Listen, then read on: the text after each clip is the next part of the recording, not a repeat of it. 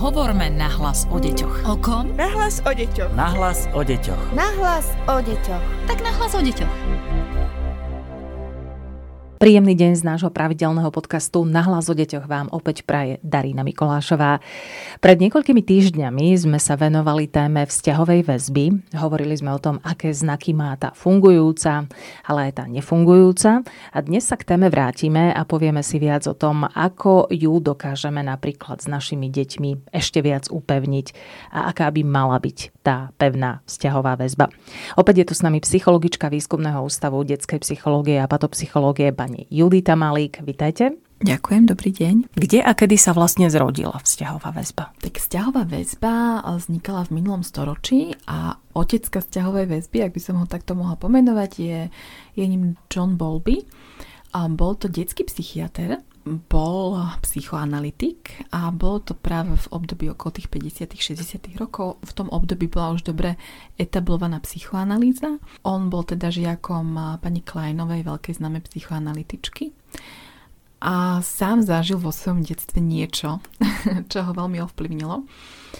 On bol z veľmi dobre postavenej rodiny, a mal svoju vlastnú pestunku, mal aj súrodencov a mal aj maminu, ktorá mala presne stanovené hodiny, kedy sa teda svojim deťom venovala. Uh-huh.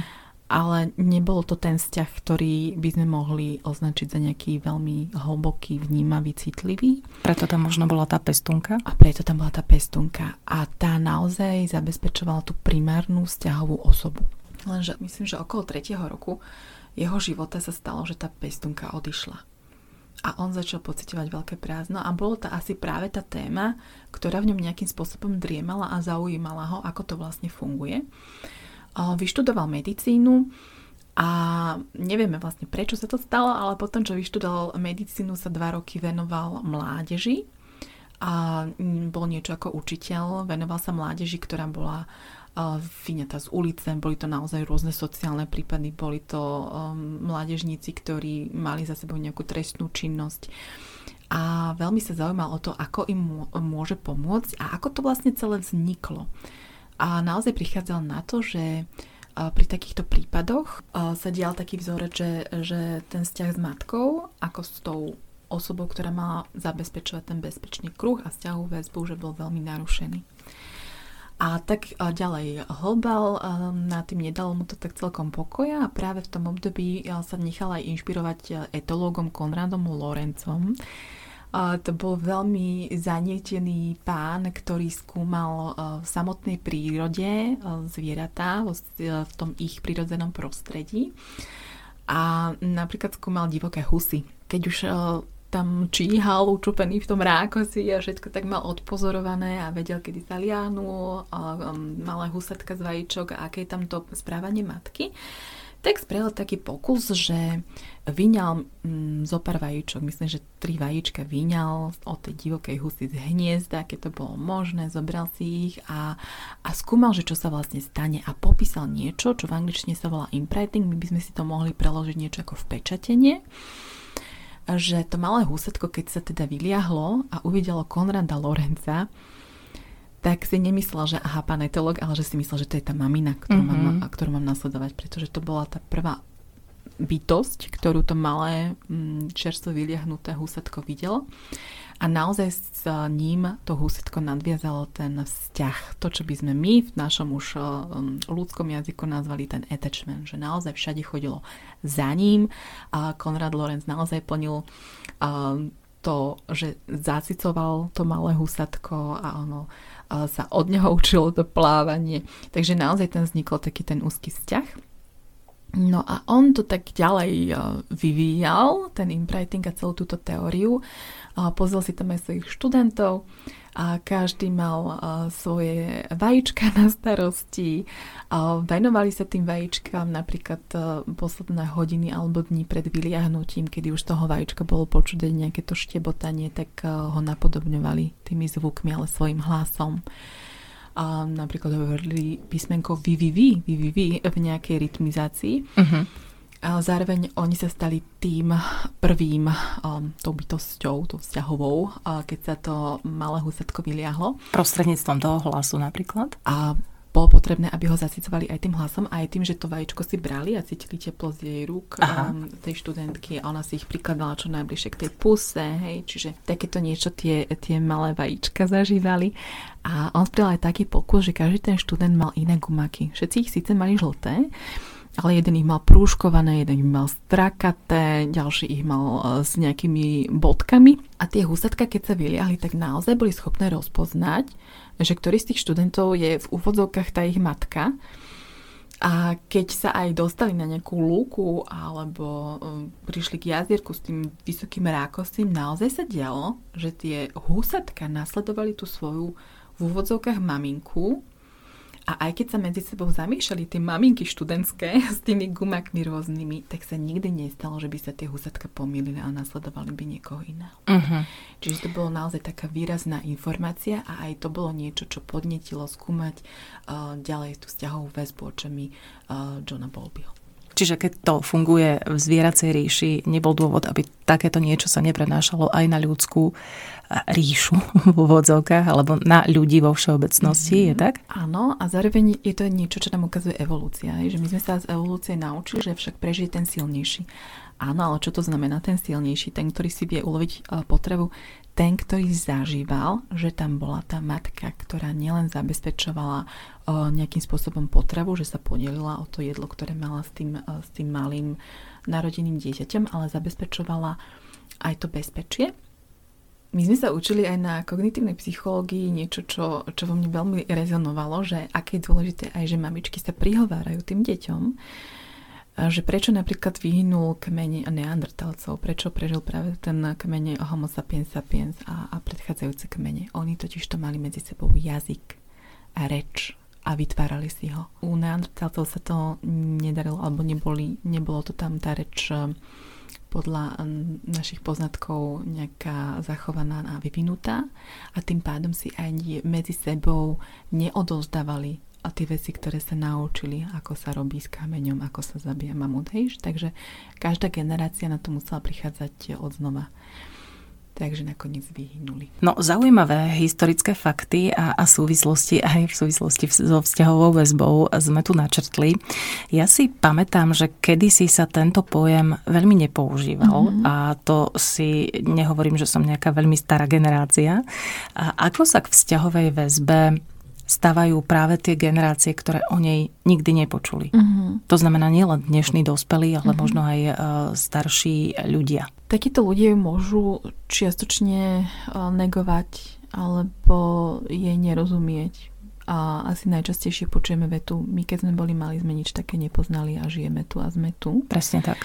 Ale napájajú sa na to práve tie výroky, nechaj ho vyplakať, pocviči si plúca, alebo nebudeš predsa skákať okolo malého babetka, však nie si jeho otrok a rozmažnáš ho, bude nevychovaný, ako z neho chceš mať samostatného človeka. Ale všetky tieto rady, ktoré sa na to navezujú napríklad s tým, že musí jesť čo, čo mu dáš na stôl a neber ho na ruky, lebo sa naučí na to, sú zároveň aj rady, ktoré by sme našli v starých knihách, ktoré sa produkovali ešte za čas eh, prvej, druhej svetovej vojny, kedy bolo naozaj potrebné vychovať generáciu detí, ktorá nebude v úvodzovkách citlivá uh-huh. alebo príliš citlivá, pretože to znamenalo um, byť nejakým spôsobom handicapovaný v tej krutej dobe, ktorá sa žila. A keď sa pozrieme na to, že aká generácia je to dnes, tak sú to v podstate ľudia, ktorí nevedia byť eh, v kontakte so svojimi emóciami. Často to vyzerá na rôzne formy psychosomatických ochorení. Alebo sú to tie typy, ktoré nevedia sa zdieľať z emócií a preto aj vzťahy, ktoré vytvárajú, sú založené skôr na nejakom tradičnom očakávaní. To znamená, že neplatí to, že ja som tu, nič sa mi nestalo, keď som napríklad tú mhm. vzťahovú väzbu, bezpečnú vzťahovú väzbu nemal, mm-hmm. alebo keď som dostal jednu výchovnú na zadok. Mm-hmm. Toto sú tie dôsledky, áno? A je ho mnoho viac, ako mm, to by bolo na celé ďalšie dva podcasty, keby sme sa zamýšľali nad tým, že aké to má celé súvislosti. Ale preto, aj keď sa dívame na to, že aké, aké deti máme teraz, tak pre staršie generácie to je vždy o tom, že sú drze, nevychované, furt sú na mobile. Zároveň táto generácia zažíva iný svet, ako sme ho zažívali my ako deti Ja ako malé dieťa som nemala mobil a nebol, nebolo nič ako PlayStation um, na každom rohu a dostupné a videohry a jedno s druhým a my si stále pamätáme ten náš model, ktorý sme my ako deti zažívali, že sme mohli byť na ihrisku a stačilo zazvoniť a vypýtať kamaráta von. A teraz je to celé iné. Dnešné deti sa rodia naozaj do, do éry, kde sú mobily, kde je všade internet a kde máme nespočetné množstvo sociálnych sietí. Z každej strany na nás vyskakujú nejaké informácie. Je to veľmi doba, ktorá zahlcuje hlavne vizuálny kontent na, na, na človeka. Školský systém je stále nastavený rovnako a výkonovo Zároveň, tak ako sa od nás ako malých očakávalo ten výkon, že budem jednotkarka a všetko sa na biflima naučím, dneska od detí predsa očakávame, že si budú vedieť spraviť prezentáciu a že tú prezentáciu budú vedieť spraviť. V PowerPointe minimálne. V PowerPointe a musia sa vedieť predať a musia mať originálny nápad a nestačí si prečítať predsa jednu knižku ako zdroj, pretože tých zdrojov máme nekonečné množstvo. Čiže stále si hovoríme však, čo ja som chodil do školy a moje dieťa chodí do školy, v čom je asi tak veľký rozdiel. No vo veľkom základe naozaj je to niečo iné. A aj učitelia sú stávaní do pozície, že musia už to dieťa zaujať nejakým iným spôsobom. A veľmi dobre, že o tom rozprávate, pretože keď to takto počujeme práve teraz od vás, tak si možno pouvedomujeme mnohé iné veci. A späť k tej vzťahovej väzbe. Uh-huh. Máte pocit, že ak rodič nemal bezpečnú väzbu mm-hmm. so svojimi rodičmi, mm-hmm. že ju dokáže nadobudnúť v tom uh, dospelom veku so svojimi deťmi? Jednoducho povedané, dedí sa tá vzťahová väzba? Mm. Túto otázku, ktorú ste položili, si kladlo viacero ľudí a tak sa diel aj taký experiment. My sme hovorili minule aj o Strange Situation teste, ako prebieha, keď uh, to dieťatko od 1 až 1,5 roku reaguje v situácii, keď je ponechané v miestnosti matko, príde tam iný človek, ako sa na základe toho hovorí o, o tom, aká tam asi je nastavená vzťahová väzba. A my máme aj dotazník, ktorý určuje postoj dospelého človeka k vzťahovej väzbe. Uh-huh. A je to dotazník, mm, v ktorom si um, dospelý človek tak prechádza aj zažitkami z vlastného detstva a aj, a aj sa od neho získavajú a jeho odpovediami také tie relevantné body o tom, ako vníma výchovu, rodičovstvo, čo by chcel zabezpečiť pre svoje deti a podobne.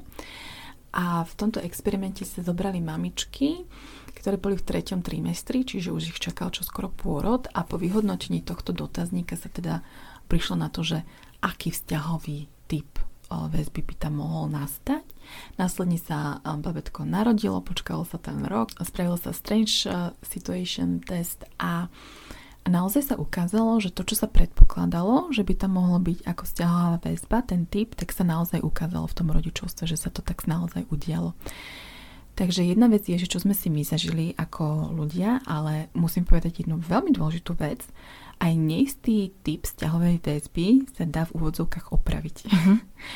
A tu je základná téza to, že keďže tam bolo niečo ako vzťah, ktorý nebol úplne ideálny alebo bezpečný, tak práve vzťah je niečo, čím sa to dá nejakým spôsobom liečiť alebo ovplyvňovať. Takže my dospeláci chodíme potom terapie a zažívame ten liečivý vzťah v rámci terapeutického vzťahu s terapeutom. A keď vidíme, že napríklad dieťatko je adoptované alebo osvojené a vidíme tam, že naozaj zažilo nejaký ten čas, veľmi významný čas práve v prostredí, ktorému neposkytovalo to bezpečie a tá vzťahová väzba naozaj nebola bezpečná, tak ideálne je, keď chodí celá rodina na terapiu, hovoríme napríklad o rodinnej diadickej terapii, kedy hovoríme, že naozaj ste lieči. A ja ako terapeut tam som potom jedenkrát, je teda jednu hodinu do týždňa alebo jednu hodinu do dvoch týždňov, ale tá rodina je spolu 24 hodín, 7 dní v týždni, takže oni majú mať ten vzťah, ktorý bude ten liečivý. A ja ako terapeut sa na chvíľku pri nich v tých intervaloch mám pristaviť a nejak ošetrovať to, čo sa tam v rodine deje, alebo vysvetľovať. Alebo tam aj vkladať na schvál nejaké tie situácie, v ktorých sa môžu upevňovať tie vzťahy medzi nimi, aby uh-huh. sa aj navnímali, aby, aby každý ten člen tej rodiny cítil sa rovnako príjemne, rovnako videný, rovnako dôležitý. A, a toto sa vlastne v rámci tej terapie potom upevňuje. Niektorí naši posluchači možno sa stretli aj s niečím taký, čo sa nazýva terapeutické rodičovstvo. Neznamená to, že, že máte si robiť z dieťaťa terapeuta, alebo že vy, vy máte byť e, rovno atestovaný psychoterapeut, ale terapeutické rodičovstvo práve vychádza mm, z tej tézy, ako riešiť e, práve narušenú alebo neistý typ vzťahovej väzby, alebo teda narušenú vzťahovú väzbu. A sú tam veľmi jasné pravidlá, ktoré sú vysvetlené rodičom, podané rodičom, ktoré sa nacvičujú a ktoré vlastne to dieťa od tých rodičov potom príjma. Jedným z takých pravidel, okrem toho, že sa hovorí o emóciách a že sa pomenovávajú tie emócie, sú aj napríklad to, že také deti, ktoré nezažili to bezpečie cez tú predvídateľnú jednu konkrétnu vzťahovú osobu, potrebujú zažívať jasné pravidlá, hranice, ale aj rituály. Takže sa napríklad odporúča podávať raňajky naozaj v tom istom čase a mať presný rituál na umývanie zubkov a presný rituál na uspávanie a zachovávať práve ten rituál a aj ten čas. Pretože tak dieťa dostáva znova tú informáciu, že táto matka, tento otec je pre mňa predvídateľný a vytvárajú mi bezpečné prostredie a tak sa dosycuje práve to, čo tam chýbalo v tých prvých začiatkoch. To sú tie také liečivé istoty a, a je až neuveriteľné, že aj pravidelný režim dokáže byť liečivý mm-hmm. v tomto prípade. Ak nás teraz počúvajú rodičia, ktorí si hovoria, že by mohli buď otestovať alebo možno aj zlepšiť tú svoju vzťahovú bezpečnú väzbu so svojim dieťaťom, existujú napríklad nejaké hry alebo nejaké ďalšie rituály, ktoré by sme mohli v praxi používať v rodičovstve, v každodennom? Určite odporúčam mať špeciálny čas dieťaťom, ale špeciálny znamená, že ja tam nebudem s tým dieťaťom aj s mobilom mm-hmm. napríklad, alebo nenechám sa vtedy niečím iným rušiť, hej, že zapípa mi pračka a rýchlo ju uteká mi vešať prádlo. A pretože znova opakujem, to, čo naozaj lieči, je práve vzťah Takže zamerať sa na ten vzťah a vzťah budujeme jednak tým, že sme bezpeční, alebo teda vytvárame to bezpečné prostredie, sme transparentní, úprimní, pomenúvame veci tak, ako sú. A možno ste sa stretli aj s tým, že existuje niečo ako filiálna terapia uh-huh. alebo hrová terapia, kedy je to naozaj o tom, že sa vytvára ten priestor pre dieťa v hre, ktorá je pre dieťa veľmi spontánna, prirodzená. Je to nielen, že zahráme s autičkami, ale hra pre dieťa je aj forma vyjadrovania pocitov, vyjadrovania strachov alebo vyjadrovania otázok. Môže sa tam udieť v tej hre naozaj príliš veľa. A my tam vtedy nemusíme byť celkom to, aby sme to celkom pochopili, ale aby sme tam poskytovali ten priestor na vyjadrenie dieťaťa. A veľa rodičov si myslí, že ja som sa tak kvalitne zahral so, so svojím dieťaťom tak, lebo som vymyslel super úžasnú naháňačku so zlodejmi a potom sme sa strieľali plastovými fláškami akože a potom sme sa ešte hrali s dievčatkami na čajový servis. Nejde o to, koľko ja ako rodič kladám do tej hry. No, práve že naopak. Nechám to dieťa, aby v tej hre úplne naplno prejavilo svoje vnútorné ja a svoj potenciál a teda bolo by fajn, aby som nehovorila, že no to sa nepatrí v tej hre, nebudeme predsa strieľať do plišáčikov. Mm-hmm. Nie, proste nechať to dieťa, aby si cez tú svoju fantáziu naplnilo to, čo potom nebude potrebovať si doplňať tej svojej realite. Hej? Že uh, my rodičia sme niekedy až príliš uh, citliví a vidíme až niekedy za roh aj, aj, aj situácie, ktoré sa nikdy nestanú, vidíme dopredu. Hej? Takže sme príliš citliví na to, ako sa deti niekedy hrajú, že či je to ešte OK. A niektorí naopak dovolia naozaj veľa, čo je niekedy tiež na škodu, pretože nehovorím, že hranice musia byť úplne na všetko, ale stanoviť si minimálne tú hranicu, že hráme sa dovtedy a tak, aby si neubližil sebe ani tým hráčkam do určitej miery, ani mne, aby som sa ja, rovnako ako ty, v tomto priestore a pri tejto hre mohla hrať bezpečne. Čiže nebudem sa bať, že mi vystrelíš oko alebo že mi do, um, hodíš do mňa um, nejakú loptu a podobne. Takže ako náhle sa zabezpečí toto, nechávame naozaj potenciál tej hry a tej prítomnosti a mňa ako rodiča a dieťaťa môjho aby sme si to naplno využili vlastne ten čas. A teraz nehovorím o tom, že sa budem 7 hodín hrať s dieťaťom. Uh-huh. Ono niekedy naozaj stačí, aby to dieťa zažilo aspoň raz do týždňa tú hodinku takéto jeho hry, nie tej našej. A filiálna terapia je vyslovene o tom, že, že rodič chodí, aby sa naučil, ako toto celé uchopiť a ako to zažívať so svojím dieťaťom. Super vec je napríklad mať aj iný čas, keď máte aj staršie dieťa, alebo keď máte viacero detí a pociťujete nejakú súrodeneckú rivalitu, tak si vyslovene určí, že v útorok o 5. moja zlatá, máš so mnou babský čas a ideme a môže si povedať hocičo. A keď dieťa zo začiatku povie, že neviem, no tak máte pripravené nejaké dve, tri aktivitky a môže si dievčatko vybrať nejakú babskú aktivitu. A zase naopak chlapec chlapčenskú, či už so svojím otcom alebo aj s vami. Môžete sa takto prestriedať, pretože deti sa vtedy cítia strašne rešpektované, výnimočné a hlavne videné. A to je práve to, čo tiež upevňuje to puto. Zároveň sú aj také rôzne hry a teraz ich je nespočetné množstvo. Naposledy som kupovala mm, niečo také ako emočné karty, že sa losujú karty a sú tam veľmi krásne pútavé obrázky. A jedna vec je ísť podľa pravidel a hovoriť o tom, čo sa na tej karte odohráva, aká je to emocia znázornená a kedy si sa ty tak naposledy cítil až po to, že si môžete tú hru naozaj prispôsobiť k tomu, čo si myslíte, že dané dieťa v tej situácii vie alebo potrebuje v tom období. Takže vyber mi obrázky, ktoré si ti najviac páčia a ideme sa zahrať na to, že si na tie obrázky vymyslíme vlastný príbeh alebo vyber mi obrazok, ako si sa cítil dneska ráno, keď si si potreboval buchnúť do toho vankúša.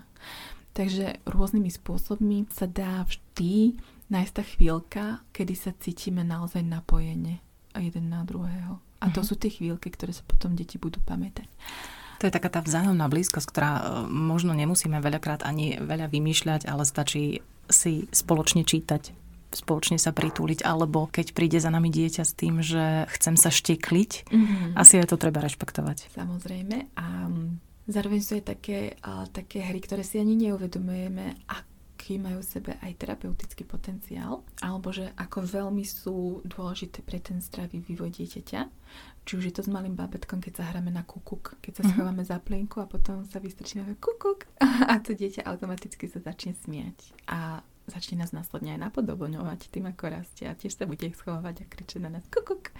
Čiže je to tiež niečo, čo musí dieťatko zažiť, hej, že mama to je, na chvíľu ju nevidím, ale ona sa ukáže, je to veľká radosť a všetci sa na tom zabávame rovnako alebo aj hra na schovávačku, keď už máme väčšie dieťa a my vieme, však mu trčia tie, tie nohy, hej, spoza tej záclony. Ale keď to komentujeme, že ja neviem, kam sa mi stratilo to dieťa moje krásne, ako mi chýba, kedy ho už nájdem, tak to dieťa sa začne samozrejme smiať a veľmi príjemné mu je počuť, ako o ňom hovoríte kvázi v jeho neprítomnosti, lebo ono si naozaj vtedy myslí, že ho nevidíte. Takže všetky tie pekné veci a komplimenty mu môžeme strúhať aj takto, že ja sa už na jeho tak teším, s ním je taká zábava. a tuto niečo vidím, no on je určite tu. Takže toto všetko, čo sa uh, deje aj v takejto hre, má naozaj taký ten účinok na to dieťa uh, veľkej radosti vnútornej a aj cez tieto zážitky sa vlastne buduje to puto a ten attachment. Takže aj keď sme mali sami v detstve neistú, napríklad bezpečnú väzbu, neznamená to, aby sme sa teda vrátili k tej pôvodnej otázke, neznamená to, že my nedokážeme mať krásnu a bezpečnú väzbu vzťahovú so svojim dieťaťom. Ak veľmi chceme, ak na tom pracujeme. Mm-hmm. Tu by som na to povedala dve veci. Jedna vec je, že skúsenosť je neprenosná to znamená, že každý človek, ktorý má v sebe urputnú predstavu, že nemôžem byť tak ako moji rodičia a nikdy nechcem, aby moje dieťa niečo také zažilo a vrhnú sa na štúdium literatúry, tak stačí naozaj um, niekedy viac ako všetky tie knihy mať ten zážitok toho. Môže to byť cez terapiu s terapeutom, ale čudovali by ste sa, niekedy sú liečivé vzťahy aj na pracovisku napríklad, že sa zrazu necítite niesta pri svojom šéfovi, lebo vám dá naozaj pocítiť, že vás vidí, vníma a vie o vašom potenciáli a fakt sa ku vám správa s úctou a s rešpektom. Alebo že narazíte na partnera, ktorý má pre vás veľké pochopenie a on tú bezpečnosť ťahovú väzbu vidí a vníma a vy ju zacítite skrze jeho rodinu. Čiže je veľmi pekné a veľmi, veľmi fajn vidieť, ako sa aj teraz rodičia vzdelávajú. Zároveň niekedy s tým na seba kladú veľký tlak a tak ako ste si povedali, že nikdy nebudem hovoriť tú vetu, čo som počula od tých našich rodičov a ona vám z úzvykl znie, tak sa proste netrestajte, len to príjmite a skúste vtedy dieťaťu povedať to, čo by ste si mysleli, že ste potrebovali vtedy počuť vy. A druhá vec je, že len tým, že sa snažíte a poviem vám rovno, všetci rodičia sa proste snažia. Akože chceme pre naše deti to najlepšie a myslím si to dokonca aj o tých uh, rodičoch, ktorí, ktorí naozaj sú stratení v tom rodičovstve a mohli by sme ich odsúdiť za to, čo robia, tak eh, si myslím, že niekedy to rodičovstvo naozaj prerastá naše kompetencie a možnosti, ale o to, že sa snažíme a že vždy máme aj niekoho, kto nám s tým môže pomôcť. A tak tá skúsenosť, keď raz príde, tak už tiež niečo veľa zmení. A povedzte nám, ako si môžeme teda predstaviť človeka, ktorý mal bezpečnú väzbu mm-hmm. po svojom detstve a zase naopak, ako sa prejavuje človek, ktorý ju vôbec nemal alebo mm-hmm. vôbec nepoznal. Mm-hmm. Tak uh, môžeme si to spoločne predstaviť a pomenovať, alebo je veľa štúdií, uh, ktoré sa zaoberajú rôznym dopadom, či už na, na to, ako dopadla tá neistá vzťahová väzba, aký mal teda dopad na pracovnú sféru, na sociálnu sféru, na, na vlastné rodičovstvo a podobne. Ale keď si predstavíte človeka, ktorému boli naplňané potreby, a teraz si nemyslím, že zaplakal hneď mamička vyskočila, ale už len to, že zaplakal a počul, že mamička sa blíži a pritom na ňom hovorila, že sa naučil, že svet je bezpečné miesto, pretože je tu tá bezpečná stiavá osoba, tak bude uh, takéto dieťa sa ďalej vyvíjať ako sebavedomé dieťa, ako zvedavé dieťa, ktoré má tú bezpečnú základňu, tak sa neskôr označuje tá vzťahová osoba primárna ako tá bezpečná základňa. Čiže dieťa, ktoré začne objavovať svet, sa vždy obzrie, či, či tam tá mama či očaká a potom objavuje ďalej. Zároveň to dieťa bude lepšie znášať stres, pretože sa naučilo, že aj tá veľká úzkosť sa dá riešiť. Či už tým, že ho pomojkala mamička, alebo že mu pofúkal otecko kolienko aj keď tam neskôr nebudú. Raz ma úplne až tak uh, zahralo pre srdce, keď som si vypočula počas jednej prednášky. Asi už všetci dobre poznáme tú separačnú úzkosť, čo sa tým myslí, že to dieťa vás nenechá ani sa vycíkať okolo toho 9. mesiaca života. Áno, my sme z toho veľmi nervózni. Tak uh, toto je práve obdobie, kedy sa dieťa utvrdzuje o tom, že vy ste tá matka, vy ste tá bezpečná vzťahová osoba, vytvoríte tú bezpečnú základňu a potrebuje sa iba uisťovať. Ale toto, keď prekonáte, normálne sa v mozgu toho dieťaťa tuto niekde vzadu vyrie obraz tej bezpečnej matky. Uh-huh. A ukazuje sa potom aj v všetkých tých zobrazovacích technikách a všetko, čo k, tomu, k tomuto predchádzalo, aby sa takáto teória vôbec vyriekla. Ukázalo sa, že aj v dospelosti, my ako dospelý človek, ktorý sme zažili tú bezpečnú osobu, tú matku, bez toho, aby sme si to uvedomovali, keď sme v tom najväčšom strese a najväčšej úzkosti, vieme sa sami ukludniť tým, že sa nám tá vec z nášho podvedomia úplne objaví a vybaví a my sa zhlboka zase nadýchneme a začneme hľadať tie riešenia z tej situácie von, ako to riešiť a podobne. Čiže bezpečná vzťahová väzba je veľký poklad pre nás do života. Zároveň zase poviem, že aj tá neistá sa dá riešiť a žijeme s ňou obyčajný život, ktorý sa niekedy ale prejaví tak, že si možno niekedy menej veríme alebo sú ľudia, ktorí tým, že nevedia predvídať, ako veci dopadnú, tak uh, môžu mať nejaké vyhybavé tendencie a mnoho vecí vo svojom živote naozaj aj neskúsiť. Alebo sú to aj ľudia, ktorí tým, že im bola odopieraná tá plná pozornosť, môžu byť napríklad v partnerských vzťahoch viac žiarliví, neistí, podozrievaví, alebo si môžu myslieť, že nemajú tú plnú hodnotu takže uprednostňujú potreby všetkých ostatných a nehľadia na tie svoje vlastné. Ono sa to naozaj môže prejaviť rôzne. Zároveň to neznamená, že pre nás skončil život. Že je to niečo, s čím sa dá um, pracovať. Niektorí to dokážu naozaj, že dokonca sami, že, že si proste uvedomujú, že toto nie je to, čo chcú v živote pre seba a pre svoju rodinu, takže idú po konkrétnych krokoch, po konkrétnych situáciách, aby sa to proste sami naučili. Niektorí sa vydajú tou cestou terapie a sú aj takí, ktorí naozaj potrebujú už uh, takú tú dôslednejšiu spoluprácu aj s viacerými odborníkmi, že sa im to proste nejako prejaví aj v tom zdraví alebo v tom nastavení osobnostnom. To bola psychologička Judita Malík z Výskumného ústavu detskej psychológie a patopsychológie. Ďakujem vám veľmi pekne za rozhovor a už teraz pre vás pripravujeme ďalší podcast, ktorý tu bude opäť o týždeň. Hovorme nahlas o deťoch. O kom? Nahlas o deťoch. Nahlas o deťoch. Nahlas o deťoch. Tak nahlas o deťoch.